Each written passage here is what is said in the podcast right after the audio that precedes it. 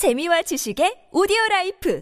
팟빵 안녕하세요. 군사돋보기입니다. 우리는 일본 하면 강력한 해상 자위대 전력을 가지고 있는 막강한 나라라는 것을 흔히 떠올림과 동시에 그다지 좋지 않은 기분이 들고는 합니다. 그들이 심심치 않게 우리 한국의 영토인 독도의 야욕을 드러내고 칠광구까지도 독점하려는 작당을 은연중에 보이고 있기 때문인데요. 그런데 그런 일본의 해상 자위대가 역대급 초대형 삽질을 반복하며 20조 원이 넘는 엄청난 거금을 쏟아붓고도 망할 것이 뻔히 보이는 군함을 건조하고 있습니다. 이게 2차 대전 때나 60, 70년대라면 그나마 이해하겠는데 그것도 아니라 가장 최근의 일이기에 도무지 도무지 이해할 수가 없는데요. 일본의 구축함들은 대부분이 강력한 방공 능력은 물론 강력한 대함 탄도미사일 요격 능력에 대잠 방어 능력까지 갖추고 있는데 이 새로운 일본의 구축함은 도대체 뭘 하자는 건지 대함 탄도미사일 능력 말고는 가지고 있는 능력이 아무것도 없어 일본 내에서도 크게 우려하고 있습니다. 그런데 이렇게 된 이유가 알고 보면 좀 더 싸고 효율적으로 탄도미사일 요격 능력을 갖추기 위함이었다고 해서 기가 막힌데요. 하지만 그 결과는 고작 두 척의 역사상 유례가 없을 정도로 비싼 방공 구축함이 란 결과로 돌아왔습니다. 세상에 20조 원이라면 일본에서도 약 10척이나 되는 방공 호위함을 건조할 수 있는 비용이라고 하니 얘네들이 도대체 무슨 삽질을 하고 있는 건지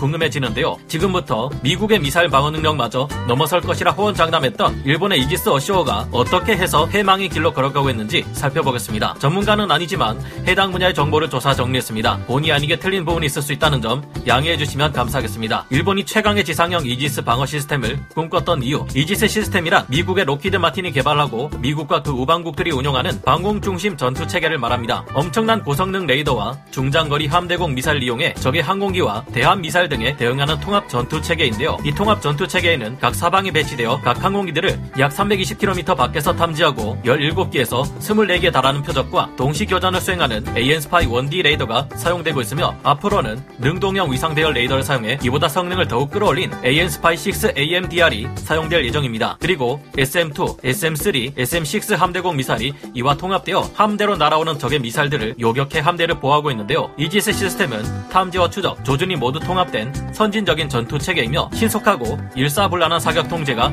가능하다는 장점 때문에 미국 외에도 우리 대한민국, 일본, 스페인, 노르웨이, 호주 등이 운용하고 있습니다. 특히 이지스 시스템을 채용한 구축함들은 탄도미사일 요격 능력도 뛰어나서 미국, 일본의 경우 미사일 방어 체계의 가장 핵심적인 전력으로서 운용하고 있습니다. 그런데 마약급 구축함 이후 중국과 북한의 탄도미사일 위협에 대응하기 위해 새로운 탄도미사일 요격 전용함을 건조하려던 일본은 고민에 빠집니다. 해상에서 탄도미사일 방어 임무로 생해야 하는 방공 구축함은 적어도 세 척이 존재해야 상시 요격 능력을 가질 수 있습니다.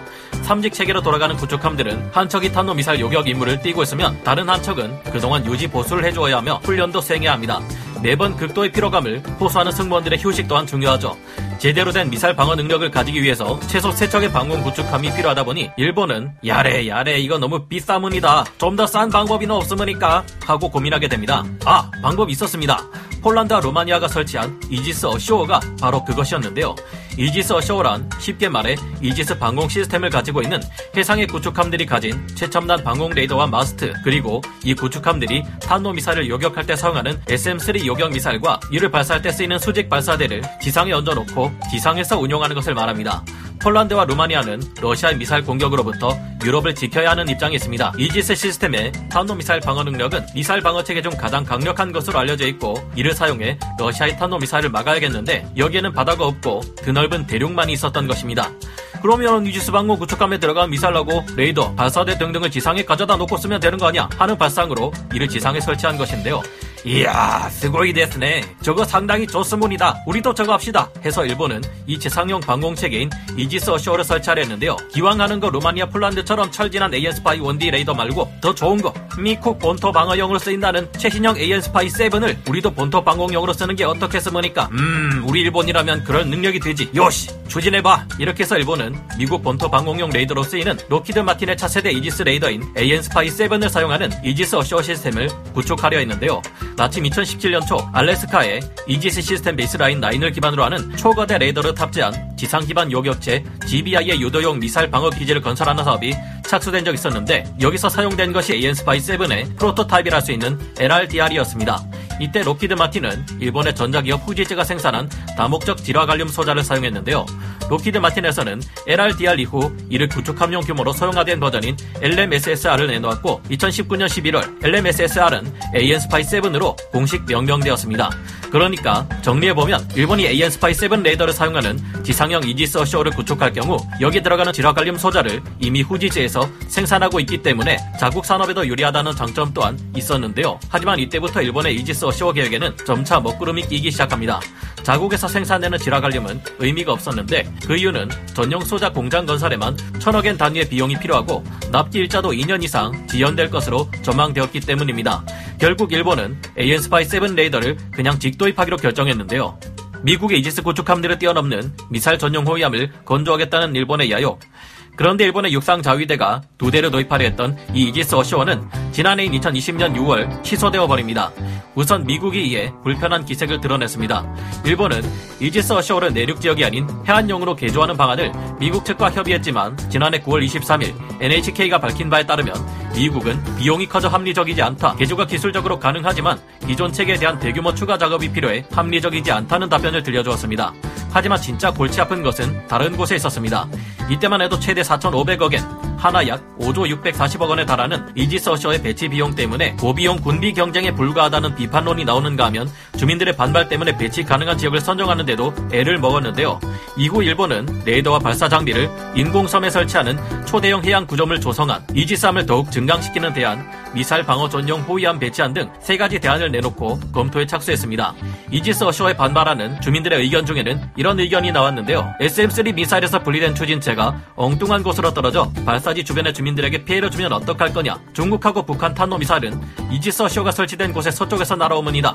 그리로 날아오기 때문에 동쪽의 내륙 지역에는 추진체가 떨어질 일이 없으문이다. 그럼 러시아 쪽이 탄도 미사일을 쏘거나 북한 잠수함이 SLBM을 동해에서 쏘면 SM3가 동해로 날아갈 텐데 그때도 추진체가 서쪽으로 떨어지냐? 그거 이노 어떻게? 그거 이노 어떻게? 아 이거 뭐라 그래야 되나?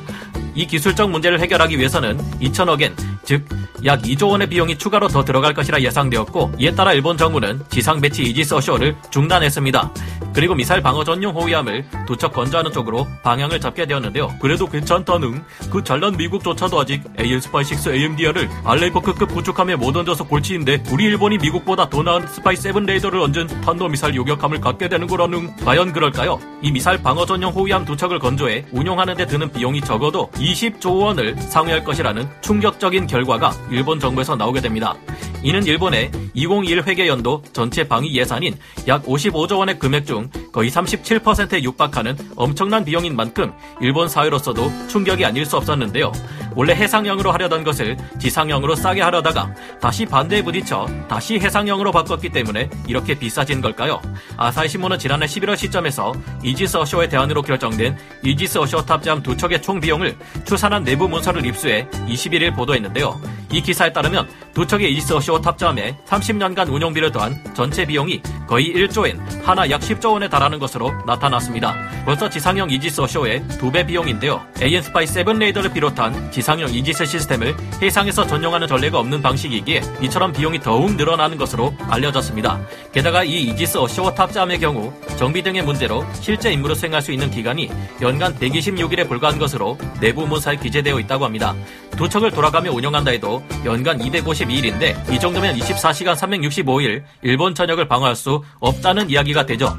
그런데 더욱 심각한 문제가 있습니다. 방위성은 1조 엔에 달하는 비용 외에도 이 이지스 어쇼 탑잠을 지키기 위한 방어 비용과 수리 및 유지 비용이 획득비 외에 1조 엔이 더 필요할 것으로 보인다는 충격적인 판단을 하고 있다고 아사히신문은 전했는데요. 이런 예상이 나오는 이유는 새로 나온다는 이지스 어쇼 탑재함이 탄도 미사일 방어 능력 외에는 다른 대함 미사일을 방어하는 능력도 수중에서 공격하는 잠수함에 대한 방어 능력도 갖추지 못하고 있기 때문입니다. 탄도 미사일 방어 능력에만 올인한 셈인데 이렇게 되면 항공모함을 지킬 때처럼 작전 시 여러 호위함과 잠수함 등으로 이뤄진 호위 전단이 따라 붙어야 한다는 문제가 생깁니다. 당연히 이런 거대 규모의 전단을 굴리는 데는 만만치 않은 비용이 들겠죠. 중국이 정말로 탄도 미사일을 진짜로 발사할 생각이라면 그 전에 함대를 출격시켜 가장 먼저 이 일본의 이지스 어쇼 탑재함부터 침몰시키려 하지 않을까 생각되네요. 이렇게 되면 일본의 이지스 어쇼 탑재함은 두 척 운용에 전체 사업비가 2조엔, 즉 20조 원을 가볍게 넘어서는 희대의 코미디가 될 것으로 보입니다. ばか 어느 놈이 너 이따위 제안을 들고 왔단 말인가? 하고 난리치는 일본 방위성의 목소리가 벌써 들리는 것 같은데요. 차라리 이 돈이면 이지스 구축함 10척을 더 사는 것이 효과적이고 그리하면 더욱 강력한 방공 전력을 가지게 될 텐데 왜 이런 결정을 밀고 있는지 아이러니합니다. 아무쪼록 일본의 삽질이 계속되면 계속될수록 우리로서는 그닥 나쁠 게 없는 것 같은데요. 이지스 어쇼 탑재함 취소하지 말고 계속 집착해서 최대한 안 좋은 결과를 내주기를 바래봅니다. 오늘 군사 돋보기 여기서 마치고요. 다음 시간에 다시 돌아오겠습니다. 감사합니다. 영상을 재밌게 보셨다면 구독, 좋아요, 알림 설정 부탁드리겠습니다.